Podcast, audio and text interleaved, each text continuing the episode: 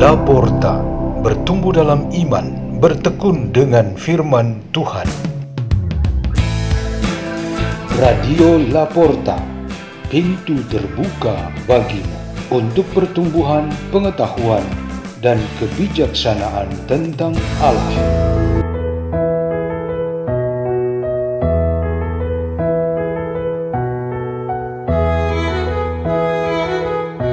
Bacaan dan Renungan Sabda Tuhan Hari Selasa, Pekan kedua Pasca, 26 April 2022.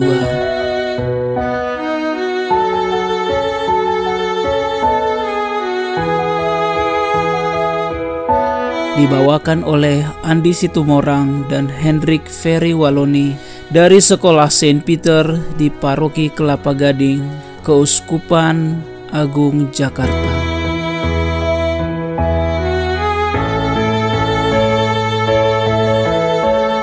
Inilah Injil suci menurut Yohanes bab 3 ayat 7 sampai dengan ayat 15. Dalam percakapannya dengan Nikodemus, Yesus berkata, "Janganlah engkau heran karena aku berkata kepadamu, kamu harus dilahirkan kembali. Angin bertiup ke mana ia mau. Engkau mendengar bunyinya, tetapi engkau tidak tahu dari mana ia datang atau ke mana ia pergi." Demikianlah halnya dengan tiap-tiap orang yang lahir dari roh. Nikodemus menjawab katanya, Bagaimanakah mungkin hal itu terjadi? Jawab Yesus, Engkau adalah pengajar Israel, dan engkau tidak mengerti hal-hal itu. Aku berkata kepadamu, sesungguhnya kami berkata-kata tentang apa yang kami ketahui, dan kami bersaksi tentang apa yang kami lihat, tetapi kamu tidak menerima kesaksian kami. Kamu tidak percaya waktu aku berkata-kata dengan kamu tentang hal-hal duniawi. Bagaimana kamu akan percaya kalau aku berkata-kata dengan kamu tentang hal-hal surgawi? Tidak ada seorang pun yang telah naik ke surga selain dia yang telah turun dari surga, yaitu anak manusia. Dan sama seperti Musa meninggikan ular di padang gurun, Demikian juga anak manusia harus ditinggikan supaya setiap orang yang percaya kepadanya beroleh hidup yang kekal. Demikianlah sabda Tuhan.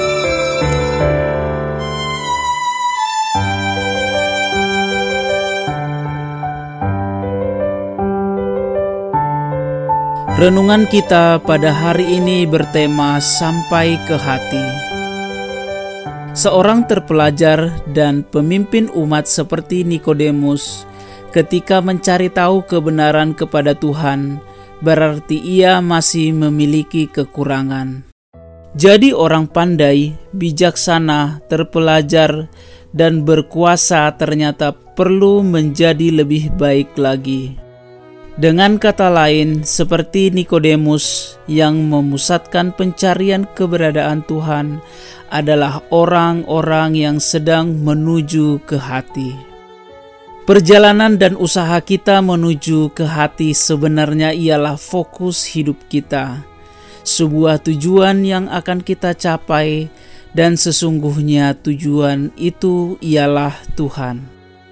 Seseorang yang berbuat baik dalam menolong sesamanya dipandang orang lain sebagai pribadi yang berbuat sampai ke hati. Seseorang yang berbuat tidak baik atau jahat kepada sesamanya mendapat penilaian dari orang lain sebagai pribadi yang terlanjur sampai hati melakukan perbuatan tersebut. Jadi, yang kita katakan sebagai sampai ke hati ialah sesuatu yang sangat inti, pusat, dan utama di dalam hidup. Hidup Kristen kita di dunia ini adalah sebuah perjalanan, dan keyakinan kita akan tempat tinggal di dunia ini hanya sementara.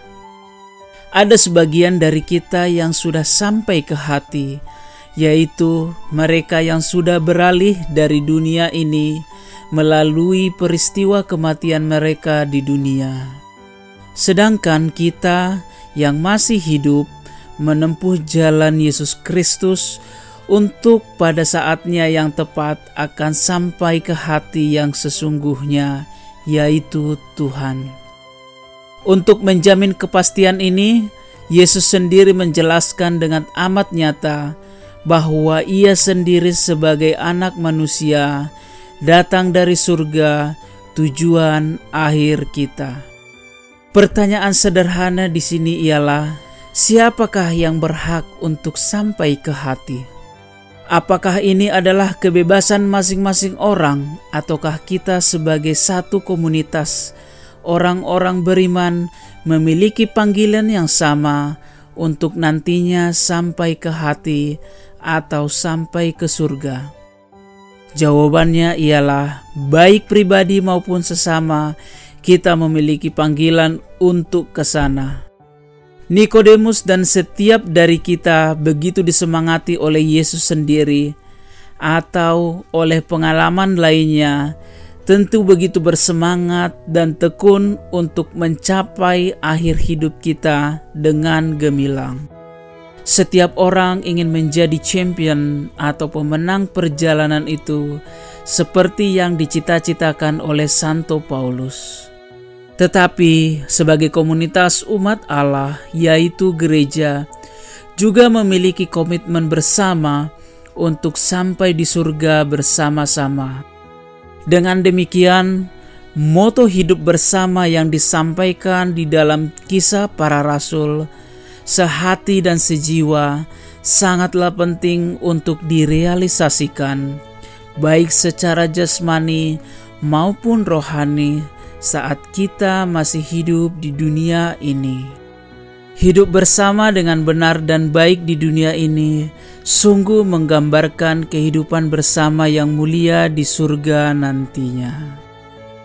Marilah kita berdoa demi nama Bapa dan Putra dan Roh Kudus. Amin. Ya Tuhan Yesus Kristus, berkatilah kami supaya ciri sehati sejiwa menjadi kenyataan dalam hidup kami setiap saat.